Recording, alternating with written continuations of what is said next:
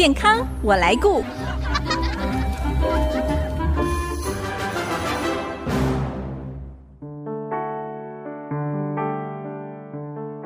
听众朋友，大家好，我是王淑荣，欢迎收听《健康我来顾》节目，一起关心你我的健康。今天是大年初四，在这里先跟大家拜个晚年。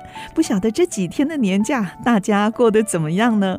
每年农历春节连续多天的假期，跟家人团圆、亲友相聚，分享生活的点点滴滴，应该是很开心的一件事哦。不过，这样的人际交流，却常常因为长辈的过度关心，还有人情压力，或者是被人当作是比较的对象哦，等等这些压力，反而会让人害怕过节。再加上我们现在疫情真的是好紧张哦。就让过年呢影响到个人的心理健康。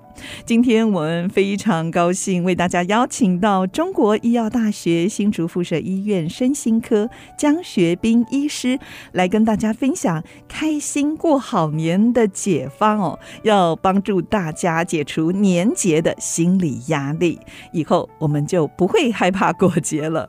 好，我们先欢迎江医师，江医师您好。您好，各位听众朋友，大家好。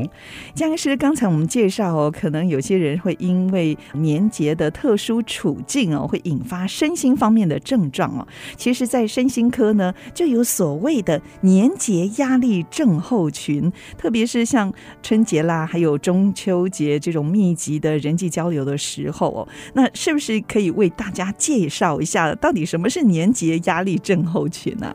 是。年节压力症候群吼，可能在解释最一开始的时候，要先给大家一个概念是疾病跟症候群的差别。症候群吼，它讲的是一群的症状重合在一起的状态。那所以症候群它不一定已经成为一个疾病，是不是？对，有可能它只是一群症状的总结，而这群症状总结有可能它没有达到，比如说没有达到焦虑症，没有达到忧郁症，没有达到适应障碍症，一般我们讲疾病那么严重，但是你已经出现了一些影响到你生活品质的一些状态，一般我们会把它叫做症候群的状况这样子。是，那真的有所谓的年节压力症候群，或者我们说现在面对的这个春节春节压力症候群。是，实际上在医疗一个的诊断的部分哈，我们并没有一个叫做年节压力症候群这样子的诊断。哦，这个比较像是一个怎么说呢？普世的一个现象跟一个文化的特质。嗯，这个东西哦，它想要指称的意思是，当我们在一个年节的一个压力的状态当中，比如说这个，我觉得就会分成两个部分，一个部分是有一些人的团圆的时候的压力。嗯是有另外一个部分是，当我们大家都在团圆，可是我自己孤单一人的时候的压力。哦，这两个其实就是不同的压力的状态，这样子。嗯，当然在人际的交流特别的密集、特别的这个紧缩的这样子的状态当中，我们很容易感受到来自于其他人的一些期待，来自于对于我们要怎么样子去讨好，去在所有的人际当中找到一个平衡点那样子的一些困难。是这个部分可能就会导致我们会出现非常多的一些身心的压力。嗯，比如说就比较容易出现一些。畏惧呀、逃避呀、嗯恐慌啊、焦虑啊等等的一些状况，甚至有些人还会影响到失眠啊等等的一些情形。这个东西一般我们就会把它叫做是一个压力的症候群，而因为这些东西可能是跟放假有关系的，毕竟放假是一个团圆的日子嘛。嗯哼，很多人如果要在一起团圆的那个时候，或多或少就会面临到说，哎，在大家的面前，我要表现一个怎么样子的一个自己，表现一个什么样子的一个面貌，当然就会有更多的一些压力的出现的。好，那江医师是不是可以跟我们先整理一下？就是呃，从您呃临床经验来看呢，不同的角色在年节期间可能会面临哪一些不一样的压力跟处境呢？是。我觉得我们生命的历程哦，毕竟会有不同的年纪，对，所以不同的年纪可能就会面临不同的压力。是，即使小小朋友可能过年也是会有压力，对不对？对，搞不好还会互相比较压岁钱谁多谁少，或者收不到红包，对，或者被妈妈给拿过去了之类的。对对。那除此之外，我除了小朋友再往上升一点点，到了一般的这个我们讲说像是大学生啊，或是高中生等等的，在这个时候可能就有非常多的一些大家期待你未来想要变成什么样子一个状况的压力啊。对，平常可能。能只有爸爸妈妈在讲这些东西，一到了过年就变成大家互相比较。对，阿公阿妈就问说：“哎，考试考的怎么样啊？会上什么学校啦？”是啊，是啊，这个时候有的时候你就会开始思考，嗯我到底是要做我自己，还是做他们期待当中的我自己？那个毕竟就是一个不太一样的角色的扮演。在您临床的个案当中，也有这样的孩子吗？这样的学生？其实不少哎、哦尤其是我觉得在足科这边，可能因为大家的这个压力，或者是大家的整个同才的环境的影响，嗯，所以非常多的人其实对非常多的事情都是用一个比较高标准、比较完美主义的方式再去要求自己，是，甚至有的时候他很像是内化了那个有点过于严格的父母、严格的长辈在他自己的身上。是这个其实并不是一件容易的事情。嗯哼，好。那除了学生之外呢？哎，其实学生哦，除了这种互相比较、有课业成就上的压力，我觉得他们也有人际的压力，对不对？如果过年期间看到哎，身边的好朋友都被约出去了，自己孤单一个人，没错，这个也是一种压力。对，就是我刚刚提到的，有的时候一群人也是一个压力，对，单独自己一个人也是一种压力，嗯、因为毕竟在现代的社会，我觉得人际的关系跟我们当年那个年代不一样，不太一样了。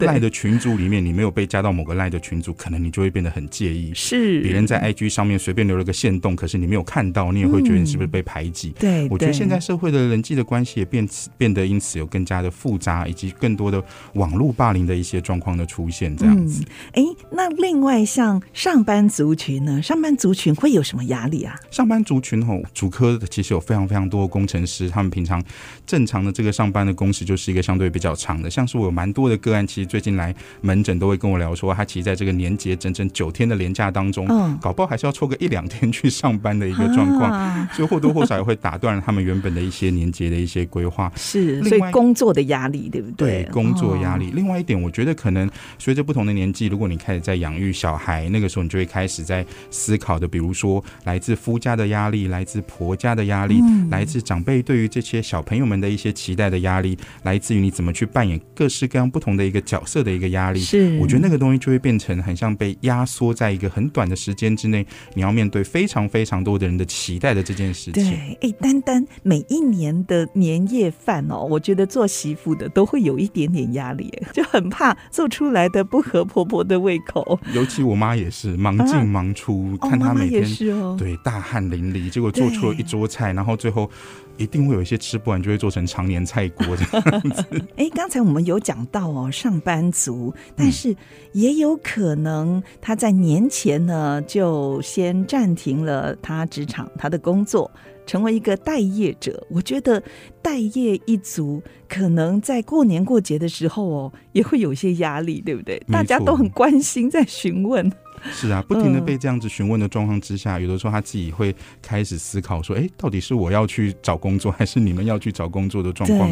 尤其这几年，我觉得在新竹职业的过程当中，我我觉得发现有不少人是，比如说要准备考公职，哦、要准备考老师，要准备考某一些职业的，他们可能会经过两三年的考试，才好不容易终于考上正职。这个过程当中，他们可能一方面有在做一些可能不是正职的这个一些副业，嗯、对一些兼差，哦、同时又要做这样子的考试，你说他们是一个就职者，也是说是一个待业者，也是。我觉得这个其实有点像是台湾一个比较特殊的文化，就会觉得好像在一个时间当中，他们就会有非常多不同面向的压力要去兼顾。怎么样子顾好他自己念书的进度？怎么样子顾好长辈的一些期待？怎么样子顾好自己的身心的作息？这个其实都是非常重要的一些事情。想要转换跑道啦，或者是在进修，那每次过年过节就要一个一个向大家报告，对不对？没错，好像在做一个进度的审查一样。是啊，哎，那另外还有一个族群，就是适婚年龄的朋友啊，在过年过节的时候哦，也很讨厌被问到说，哎。有没有对象啦？对不对？哎，像江医师，你有没有这个困扰呢？啊、还好还好，我结婚哦。您结婚啊？不好意思，看起来好年轻哦。是是是，是。那会不会也有这种适婚年龄的朋友呢？确实是不少哎，我有蛮多的个案，其实是他们一直要只要一想到要回到家里被长辈关心，啊、那个关心听起来有一点点像是逼问的那个状态，是其实就会觉得让人觉得有一些些不太舒服的那种感觉。对，这让我想到一些电影情节哦，就是说，哎，想要回到家族里面聚会，然后就必须带一个冒充的男友或女友来面对家人。在国内可能比较不会有这样的状况了，对不对？嗯。可是这样子的问题也发生在我们呃适婚年龄，但是却没有对象的朋友身上哦。没有错，我其实非常喜欢一句话，是一个诗人叫做罗志成他讲的。他说：“时间的压迫感，其实是我们太多的爱。”其实是我们太想要去爱我的孩子，太想要去爱我的这群长辈，所以有的时候那个感觉反而在相处的过程当中，如果我们没有顾虑到对方的感受，那个反而会变成另外的一种压迫啊。这句话真好，来再讲一次。所谓时间的压迫感，是我们过多的爱啊，是过多的爱哦。所以我们做家长或亲朋好友的，一定要有智慧哦，不要把这个爱成为对方的压力。没错。好，谈到这里，我们先休息一下，待会广告过后，继续再请江学斌医师来跟我们分享这个主题：心理健康迎好年。马上回来。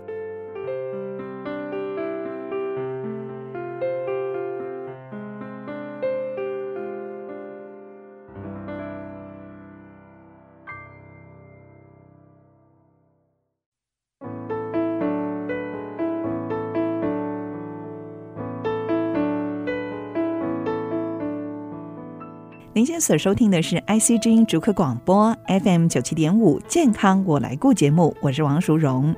今天我们特别为听众朋友邀请到中国医药大学新竹附设医院身心科江学斌医师来跟我们分享心理健康迎好年这个主题。如果常常过年哦过得不开心，江医师的分享可以帮助大家解除年节的心理压力。继续，我想请教江医师，通常哦如果有这种年节压力啊，春节压力的症候群会有哪一些明显的症状表现呢？症状的表现哈，我觉得可能可以分成三个层次来去做说明。嗯、第一个是情绪，第二个是身体，第三个是行为的部分。哦、情绪的症状大概就是会觉得比较容易焦虑啊、嗯、紧张啊。担心、啊，想太多啊，脑袋好像一时之间、啊、一直转，对，好像跑不过来的那个状态，很像热宕机了一般，这样子一个情况。这个是我们常见的一些情绪的问题。身体的部分哦，常见的就是一些我们讲说自律神经失调的一些症状。举个例子来讲，像是心悸呀、啊、喘不过气啊，觉得好像喉咙卡卡的，空气吸不进去的那种感觉，甚至会觉得头晕啊、耳鸣啊、手抖啊等等这些状况，都有可能是身心的症状之一。是会不会有肠胃的问题啊？肠胃不舒服，这个也算是自律神经失调吗？没有错，如果肠胃的状况吼，常常会出现一些莫名的、没有原因的一些腹泻或者是一些便秘的一些困扰，这个其实有可能是我们一般讲的肠燥症的其中的一种状况，是，这也是身心症的其中一个广大的范畴当中常见的疾病。这个就是典型的心理影响到生理，对不对？没错，确实真的不能小看压力哦。那除了心理，还有生理。以及您说行为哦，那行为会有哪一些特殊的表现呢？一般行为的特殊表现吼，有的时候就会出现一些，比如说拒绝社交，像是有一些人要有一些这个聚会的场合，哦，就把自己关起来，对，封闭起来，或是你可能只是去打个招呼，就就关到自己的房间里面这样子的一些状况，也有可能。或者像行为刚刚讲另外的一个极端，就是比较容易暴躁，比较容易易怒，可能会因为这样就出现比较严重的一些冲突的一些状态。另外一个部分，或许我觉得还需要提醒的是作息的不规律，有的时候在这样的压力的状况之下，哈，也有。可能是一些，比如说大家一起来赌博啊，大家一起聊天，大家一起喝酒，对，其实年节更容易出现一些作息不规律的一些行为的问题。哇，那这些症状出现的时候，我们要用哪一些方法来解决呢？因为如果长期处在这样子，不管是身心啦、啊、各种不适当的行为状况之下，可能会造成一些对身体健康的伤害。是的，没有错。嗯、所以一般哈，我们会推荐我们的个案，如果有可能的话，平常就能够做一些。放松的练习其实非常重要的事情。深呼吸吗？深呼吸其实是一个非常重要的技巧，这个我常用哎，是。真的有帮助。是，不过哦，如果是我们一般身心科会讲的深呼吸的方式，它其实叫做腹式呼吸。它跟一般我们正常人正常人的呼吸叫做胸式呼吸，胸腔的。对，腹式呼吸有一点像是用你的丹田在呼吸，在共鸣的感觉，因为它会用到你的横膈膜。最大的差别是，当你在吸气的时候，如果你的胸部跟腹部同时都是往上升的这个状态，嗯，都是鼓起来；吐气的时候，胸部跟腹部都是同时往下降的这个状况，都是缩进去的状况，这个才是腹式呼吸，也就是一起起来，一起下去。嗯，胸式呼吸，我们一般正常人的呼吸会比较浅快，对，比较浅快就会很像跷跷板，肚子起来了，胸部是下去的；胸部起来了，肚子是下去的。是，所以一定要用腹式呼吸，才能够解除这种呃心理的焦虑跟紧张。没错，因为腹式呼吸跟胸式呼吸最大的差别是，它会动用到我们的副交感神经。嗯，副交感其实是一个促进我们人变得比较放松。是，呃，套一句流行话，就很像是变得比较 chill 一点点这样子的一个感觉。处在这样子的压力比较低的那个状态当中，它很像会欺骗你的身体，说我用一个身体的动作来跟我的脑袋说，现在是放松的，现在是没有压力的这个状态。对，而腹式呼吸还有一个更重要的关键是，呼吸一定要越慢。越深会越好。我们一般会建议一次的呼吸至少是六到十秒左右的时间，才会是一个比较标准的腹式呼吸这样子。在这边也教大家一个小撇步哈，因为我有学声乐嘛，那有些人不知道腹式呼吸到底是怎么个吸法。其实老师说很简单，我们只要躺着，躺着就绝对是用腹部来呼吸了。对不对？没错，确实，腹部呼吸最容易做的方式是躺着的状态之下。如果说真的要去检测自己的状态是不是腹式呼吸，就像我刚刚讲，你可以一手放在自己的胸部上，一手放在自己的腹部上，感受它一起起来，一起下去，下降，然后慢慢的数秒，慢慢的读秒，这个可能会是最容易实行的一个方式啊！大家不妨试试看哦。那除了用这个调整呼吸的方式，还有呢？除此之外，哈，我们每一个人都会需要一些因应情绪的技巧。每一个人因应情绪的技巧，其实会有一些些不太一样。嗯，像我有些个案，他会在他自己生气的时候，会先自己倒数秒数，倒数一个时间。嗯，他觉得他把这个时间倒数完了之后，他才会把他想讲出的话讲出来。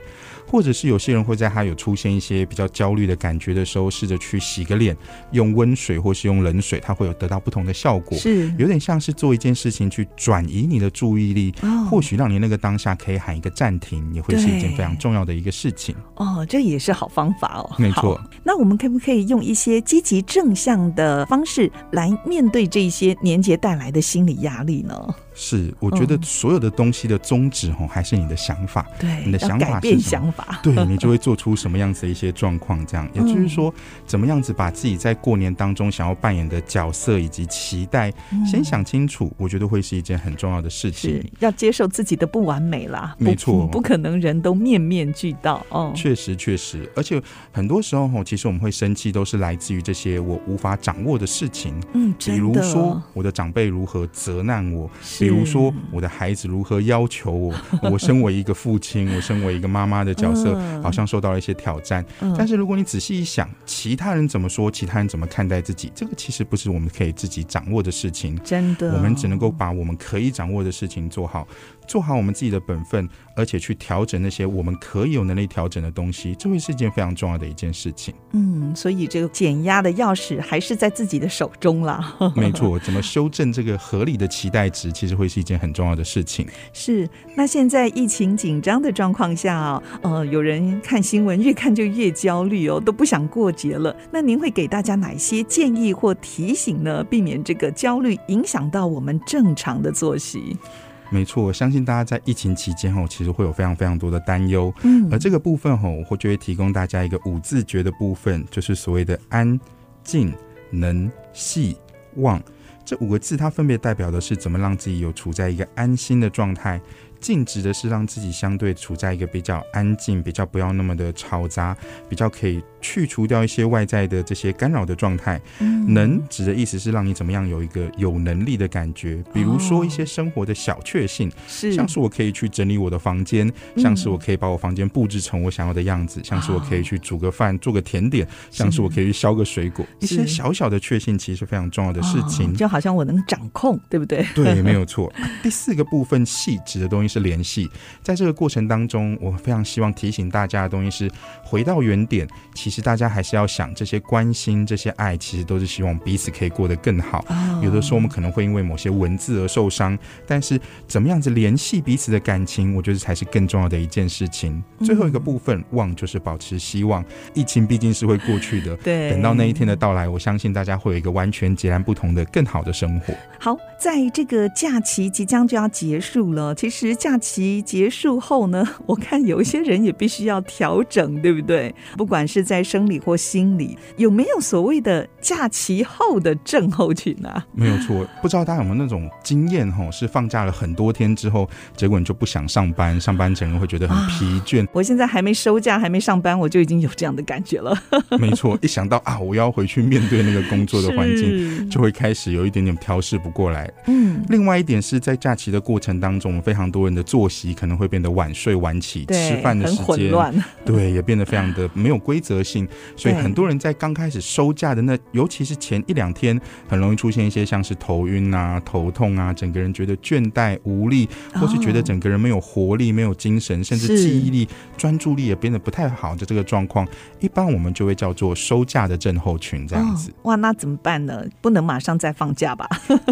当然，最好的方式就是在放假。哦，真的吗？但是我们当然，对，我们当然不可能有那么多的假可以放。所以比较重要的一件事情，其实是怎么样做收假的收心操，这会是很重要的一点。一般我们会鼓励在假期的最后一天，或许那个时候不一定要安排非常多的活动，可能那天不一定要出去玩，但是不要玩到最后一刻了。没错，你可以把家里整理一下，可以在那一天，比如说回顾这一个礼拜以来的照片，整理一下照片，回顾一下这整个礼拜当中你觉得充实跟开心的那些东西，成为你的资产，成为你的希望，再继续往前走的动力。哇，这个是很好的方法哎，我们就可以整理一下哎，手机里面的照片，或者是年前没有整理的办公桌，整理一下，这个都可以转换一下哦，面对工作的一个心情。没错，新年新希望嘛。嗯，啊，虽然呢，每一个人的人格特质、身心状况哦，经历的人生阶段哦，都不一样。但是，如果我们的压力跟负面情绪持续的堆积而超过负荷，